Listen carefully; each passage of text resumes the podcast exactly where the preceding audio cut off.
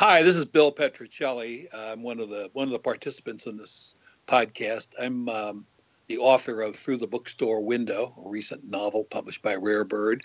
Uh, I'm also uh, one of the co-owners of Book Passage, a bookstore in Northern California. This is my second venture into writing fiction. I've written a couple of nonfiction books before this, and very excited about writing and about the book business in general. I'm also happy to be here uh, sharing the uh, podcast with another author who's going to introduce himself now.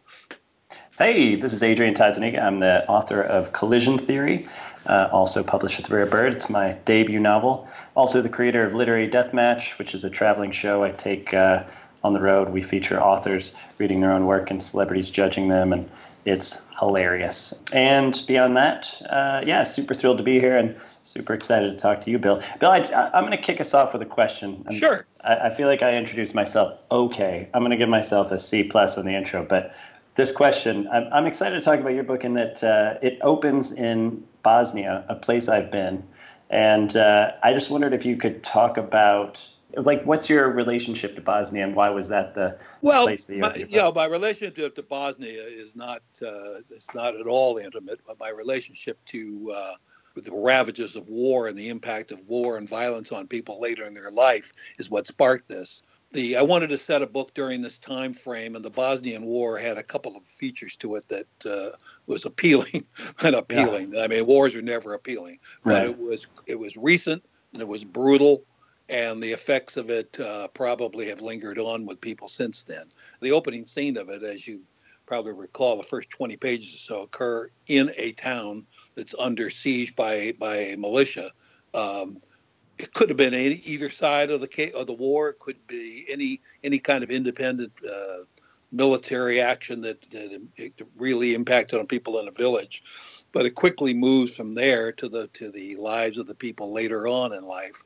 Um, so I guess that's a long way around of saying that the, the Bosnian War was the kind of precipitator of the story, but it's not a story set in Bosnia. Right, right, yeah, yeah. I I've gone there, and uh, when I was in Sarajevo, I walked around, and I was just amazed by the amount of bullet holes that were still, you know, the presence of the war. Yeah, that much I knew. yeah, yeah, yeah, and just the the amount of people that you would see on the street, and and just sort of walking with limps, and you know, different people had had things that were very clearly from the war, and it was it was quite a, a vicious war, and, and the full yeah. impact of it was never really fully appreciated in the United States. But uh, you know, the the book also talks about the one of the other main characters is still carrying around the psychological wound of the Vietnam War. So right. uh, it's uh, kind of the part of the the gist of the book is to you know to contrast uh, and uh, show the continuity of these kinds of uh, war wounds that affect people over many generations. Yeah, yeah. yeah. Cool. Well, listen, and you know, I I love your book. I mean, the, the comedy in your book is just laugh out loud hilarious at some points, uh, and that's really hard to do. Writing comedy is something that uh, I've never really tried to do, and I'd be almost afraid to do it. But you've got a good touch. Thanks. I it's funny because like to me when I was writing it, the very first draft, it took me 13 years to get through that book uh, to get it to the final. Yeah, that, that's that's about that's about right. A good yeah. book takes a long time. God, who knew?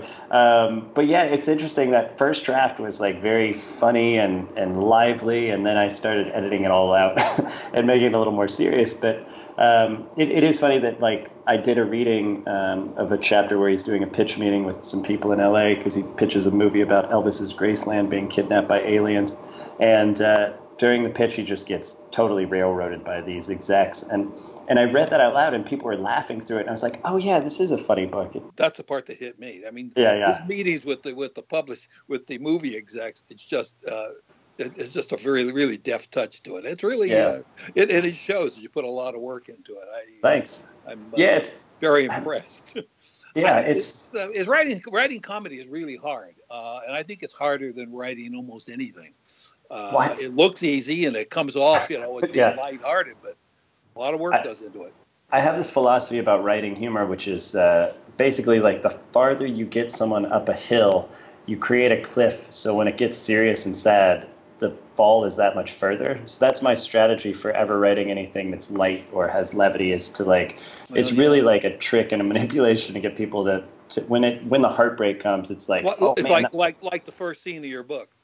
Yeah, exactly. Yeah, yeah, yeah and. Uh, even the first scene, and I mean, that, the first scene is about a man who goes up to a rooftop and he sees a woman who's about to jump and kill herself, and he invites her to dinner and tries to to right. convince her to right. travel the world. It, it, was a beautiful scene, really. Thanks. Uh, yeah.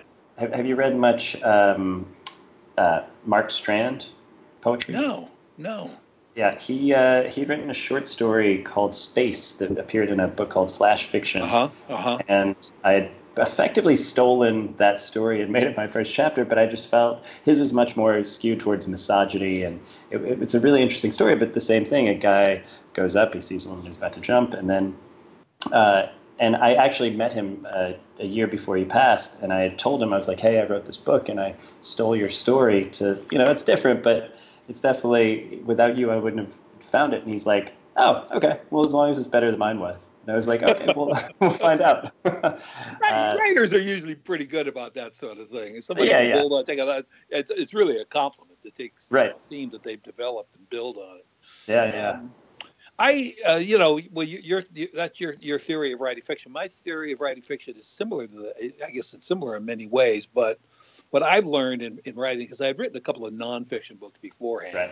and it's so easy for nonfiction writers, and I see this all the time. You know, they write a book on a subject, and they think, oh, I think I'll write a novel. So they just sort of take the same arguments they've been making all these years in their nonfiction books, and they add a few place names and a few uh, you know character names, and figure they can kind of write in the same style, and, and it just doesn't work that way. You've got to completely push everything else out of your head and touch yeah. a different part of your of your psyche when you're when you're writing fiction. As a matter of fact, I don't think I tell people that the very first story they probably ever heard as a kid started once upon a time, and right. it, it, was in sort of a uh, uh, omniscient viewpoint where the you know the scene is set and the character kind of wanders in, and I just I think that's just too hard to do. I think you have to have a uh, if you're a, a, contemporary writer, you need to start quickly and develop a character and let the character tell a story.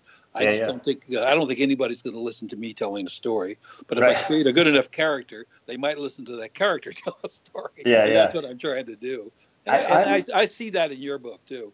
Yeah, I'm a big. Uh, I have like I I write with narrative speed, and that's all because I'm afraid to bore someone.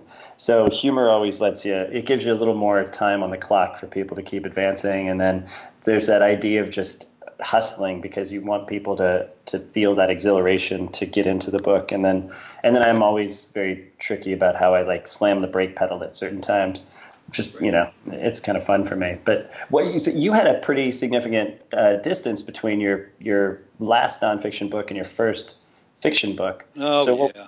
what was that all about i mean i understand it took me 13 years so i didn't have time to write i hadn't right. been inspired to write anything and it finally uh, yeah the, the, I wrote a book back in the God, the late '90s uh, about protecting your right of privacy. Then a book about ten years later about uh, uh, sexual harassment in the workplace. Uh, then I did, you know, I decided maybe use God 10, 15 years after that, all of a sudden had the idea for a work of fiction. And once I got started writing fiction, I really uh, got hooked on it. I really kind of like to do that. But you know, I have a I have a business to run too. So right. yeah, people yeah. say, well, people always ask, you know, what's your writing habit? And I, because uh, they said, you get up at seven in the morning and start writing all the way through. And I said, are you kidding me? Yeah. I write when I have a chance. I you know, sometimes I'll, I'll go a week and I can't look at something because I got some other business thing I have to do. But when I, and if I'm going to write, I have to spend some time getting back, getting the characters back in my head. I can't just sit down and write, you know, just turn on a dime and start writing. I have to Uh, just uh, think about what it's like to be inside that character to, to start writing again. And sometimes that takes a little lead time. Yeah, yeah, for sure. I, I'm always that's what I pitch to anyone now that people are asking me about writing. I'm just like, be patient. It's like when the when the right story comes, it's going to come, and it, you right. can't deny it at that point. I just I wondered about. I mean, book passage. That's the business because you mentioned that right. you know being an interrupting force but i wonder like what is it what is having a bookstore give you in terms of a writer like is it kind of like you go in whenever you want you just pull off some books off the shelf and borrow for a bit or like well i do what, do that well, yeah. in this case, it gave me a it gave, it gave, me the starting of a plot because you know, yeah, yeah. the bookstore window occurs mostly occurs in a bookstore, but right. in San Francisco. But uh, no, aside from that, uh, what it gives you is the opportunity to see a lot of writers. We have Right. a lot of events at our store. It's kind of that's kind of what we do. Uh, and over the years, we've had writing conferences and author events where I get a chance to listen to writers, listen to them talk to the to the readers, the customers, and get an idea of how they work and how they think and what their you know what their approach is. Uh, so it's mostly talking to talking to writers and people taking writing classes and and kind of getting get, getting getting into their head. But there is a certain element of being able to walk to the store, pull a book off the shelf, and go Right. off and read it. Of course, I drive yeah. the staff crazy because I haven't checked it out and gone gone through the proper computer system to get the book. But you know, if I, if I want to read it, I just grab it and read. it. Right. Yeah. Yeah. It's interesting because for me, uh, literary deathmatch, and I've done that for, I think, 12 years, maybe 13. I know 12. Um, and uh, just the like hearing people read great stories, you know, at the events and being able to be backstage and just pick people's brains is, it's quite an ex- astonishing resource. And oh, just Oh, yeah. to to be able to like email writers and How yeah. did you get started doing that? I you, know, I've, I've, I, I had heard about it. I, you were in San Francisco not too long ago, but I had, was Yeah. out of town. I didn't get a, get a chance to go, and I was dying to see how the, how this worked.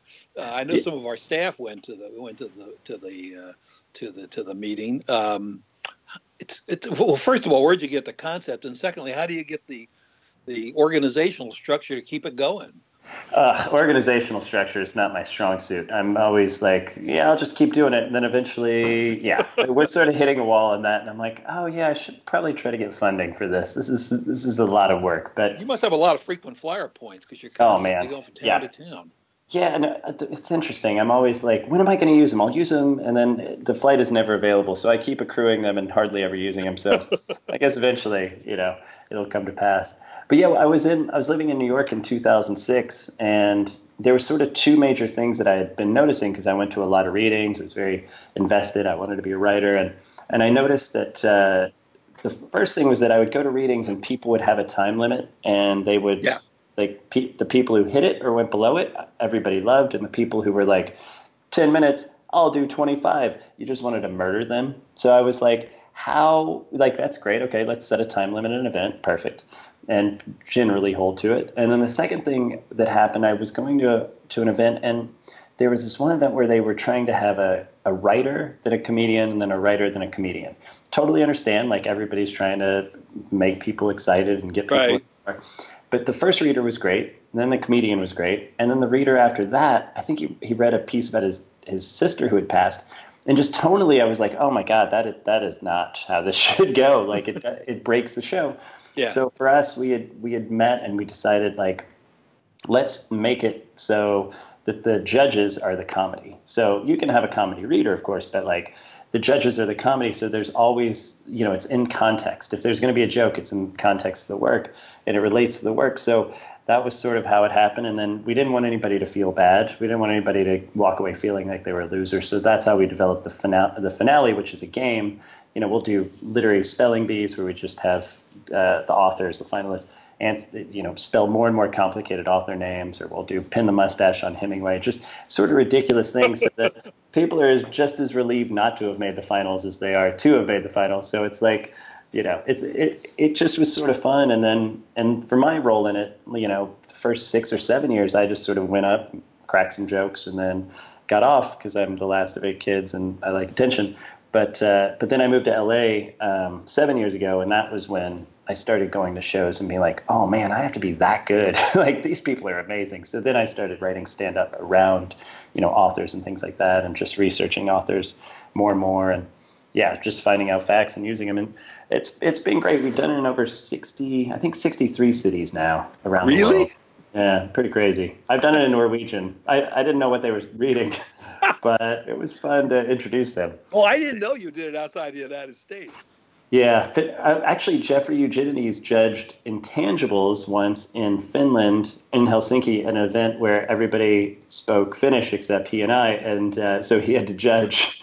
You know, God knows what. He, it was he was amazing, but um, it was really funny to have kind of those interactions happen, and and yeah, we've we've had I I think we've had seven Pulitzer Prize winners do it. So I I'm like I'm feeling good. So yeah, it's pretty cool. Well, yeah, I uh, that's that's great. I mean, I, I I know how much fun it is to be around other authors. We you know we're uh, constantly generating author events at the at the bookstore. Yeah, and, uh, more than we can keep track of sometimes. Uh, and but it's you know they kind of come to us, and each one is kind of giving their own spiel. But yeah. to have them all in this kind of a context uh, would be. I, I mean, I can just see the.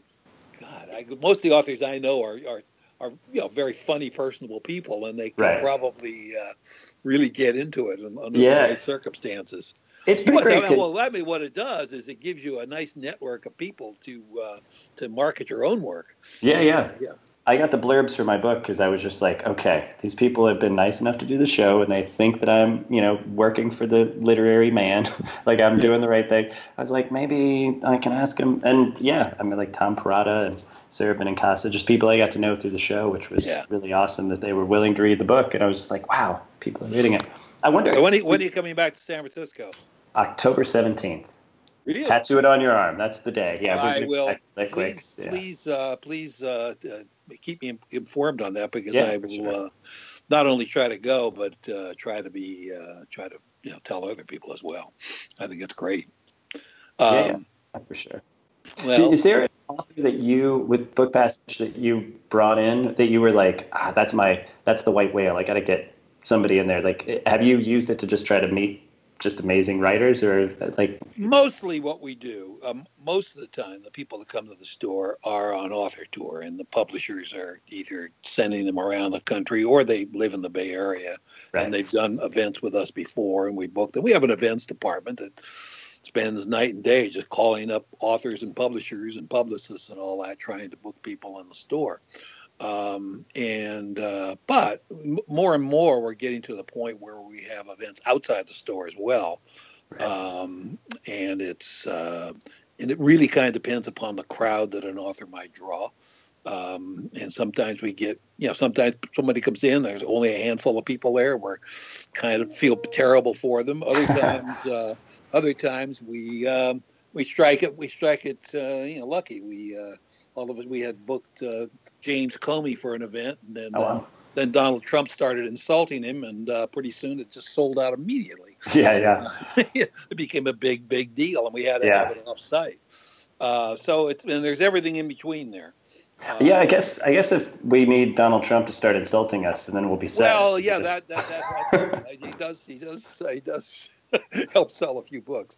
Yeah. No, the other thing we try and do, we have a lot of we have three annual literary conferences, uh, one on children's literature, one on mysteries, one on travel writing. That draws a, you know, a lot of writers and a lot of uh, potential writers um, and publicists and all that. And we get a chance to talk with them. Then we have classes and everything else. So it's there's just a constant flow of of people in various stages of their writing career right. walking yeah, yeah. through the store, and that's what makes the book business fun.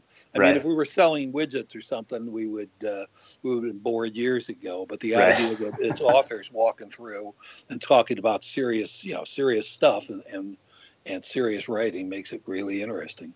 It's cool because I mean, for me with literary deathmatch, like Andrew Sean Greer just won the Pulitzer Prize, and he yep. did the show like eight years ago. He did it yeah. five years ago. So it's amazing to see these people kind of I don't want to yeah. say graduate. We had the like, same experience with him. Yeah, he one yeah. of his early, one of his he was one of our early first edition picks, uh, a oh, monthly wow. thing that we send out to people. When his first book came out, we had him for an event. You know, I think drew a modest crowd, but now all of a sudden we've watched him grow into a, into a uh, into a major talent, and yeah. uh, it's just wonderful to keep those kinds of contacts going with authors over the years. And we've had that had that experience with several people, so I I'm, uh, I hope to keep it going too.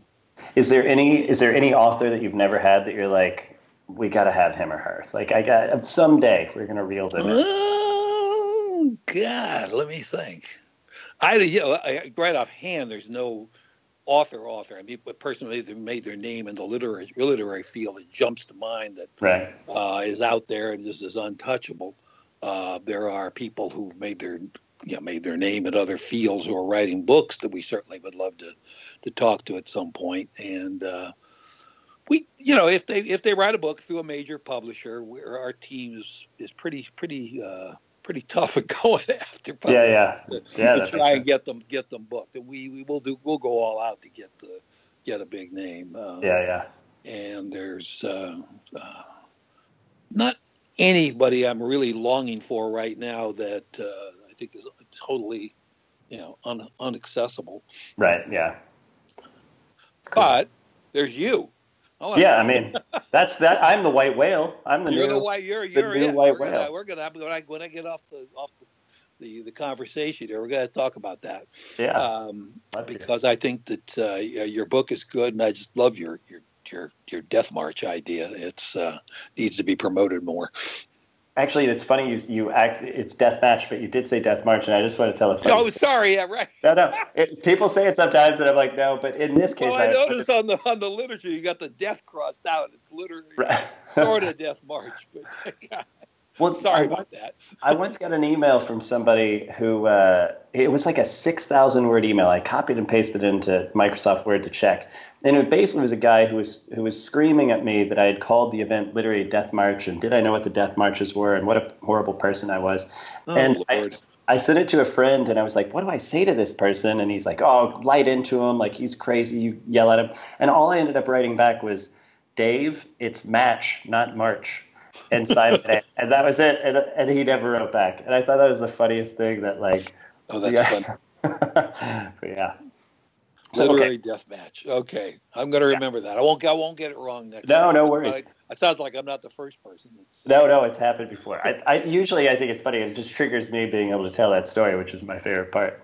Yeah. Uh, but with your book, like, what's the what's what's the difference between you as a writer now and the, your first novel? Let's go with that. Circle of Thirteen was in 2013, and now, like, what do you feel well, like?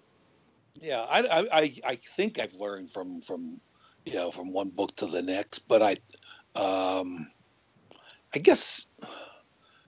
I guess I, I guess uh, this book is, is is is set in a much more tight setting. It basically mm. takes place in two or three weeks. The first book took place over a period of uh, you know several years, and I think it's easier to kind of distill it down to a uh, to a short tale uh, within a within a, a, a, short time frame. I don't know that I that the books are all that much different. I, I what I've learned what I learned the technique I learned in in the in the first book I pretty well carried over to the second one, which is to have uh, uh, different narrators uh, in the first book it was three different narrators and three different narrators here each one talking about a, a, part of the story. But in each case you were definitely in the head of that narrator. There was no ambiguity about whose story it was at that point. But i felt like i uh, i had to be able to weave them all to, all the three you know narrative narrative voices together. And you know i, I guess I, I learned a, a, few things in, in writing the book. I, I you know i'm considerably older than you.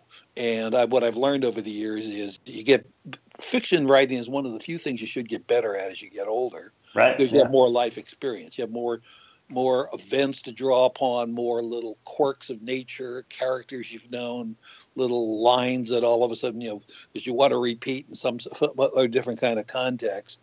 So um, I I think it's a wonderful a, a wonderful way for someone to um, express themselves, even though they've had another career at earlier points of li- in their life. They can uh, create a new world. I mean, yeah. you, you you have that experience, I'm sure, in which you're you're creating a world and you're you're naming the characters, you're creating them, and if you don't like them, you kill them off or you eliminate them. I've had characters invite themselves into the story. You know, they sort of walk on characters, and after about a, couple of weeks, uh, I, I, I can almost hear their voice in my ear saying, "Bill, I need a better role.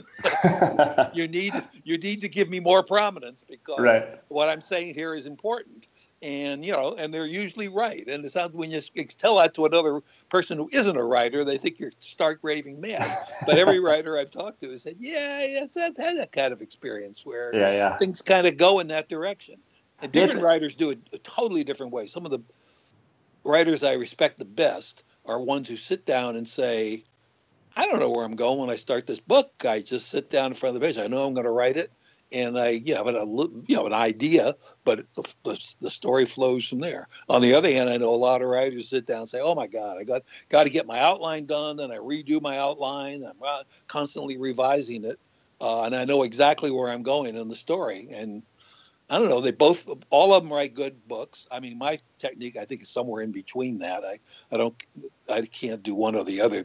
You leave that much to an extreme, but uh, I don't know how you approach it. But it sounds like if you worked on that book for 13 years, you you re-outlined and re-outlined and rethought and reworked it and revised. God, I wish. I wish. The reality is, is I started that book and it was my first novel, and I was in my mind. I'm like, I'm a genius. Anything I type or feel, it's just going to pour out amazingly.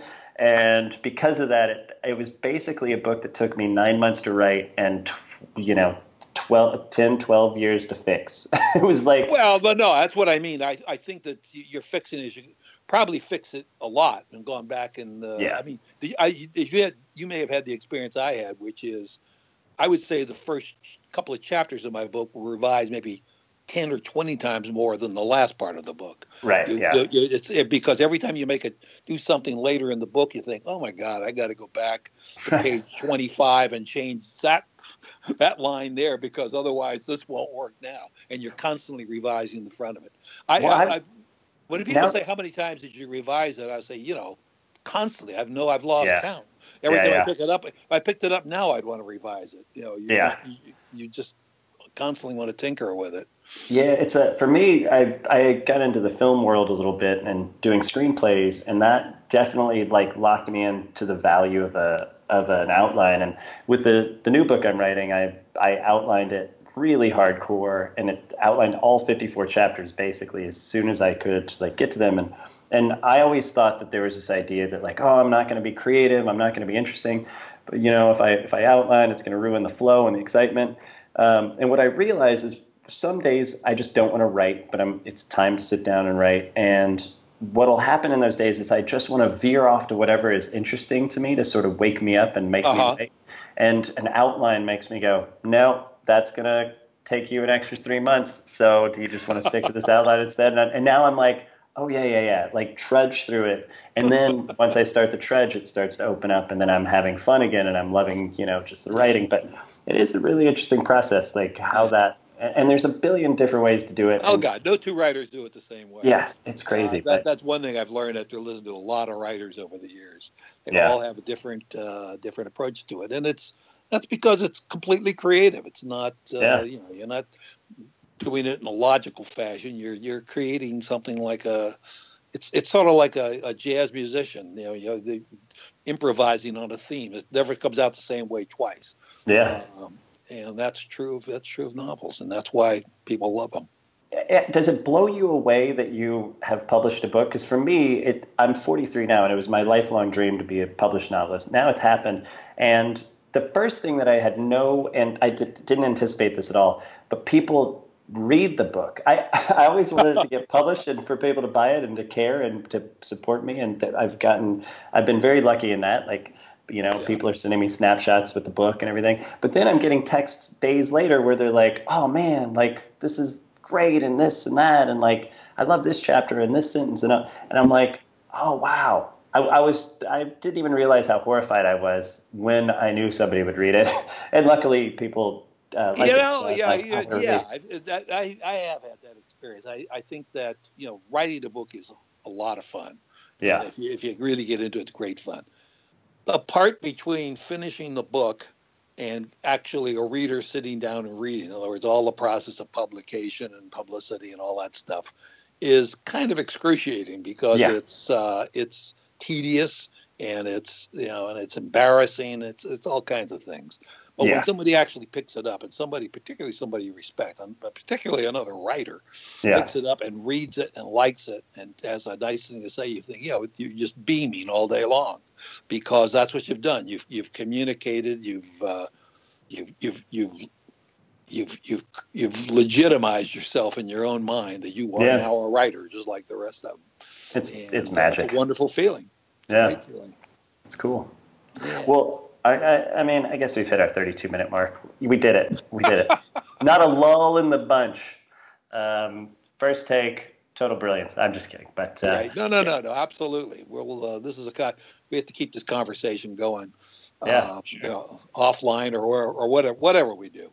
Yeah. Um, I'm Bill Yeah. Petrocelli, the author of Through the Bookstore Window. I'm Adrian Todd Zuniga, the author of Collision Theory. Do, if you do nothing else this week, buy both of our books and There you uh, go. sleep with them. Just put them next to you. Thanks uh, a lot. Yeah. Great talking to you, Bill. A right, good take day. Bye bye. Bye bye.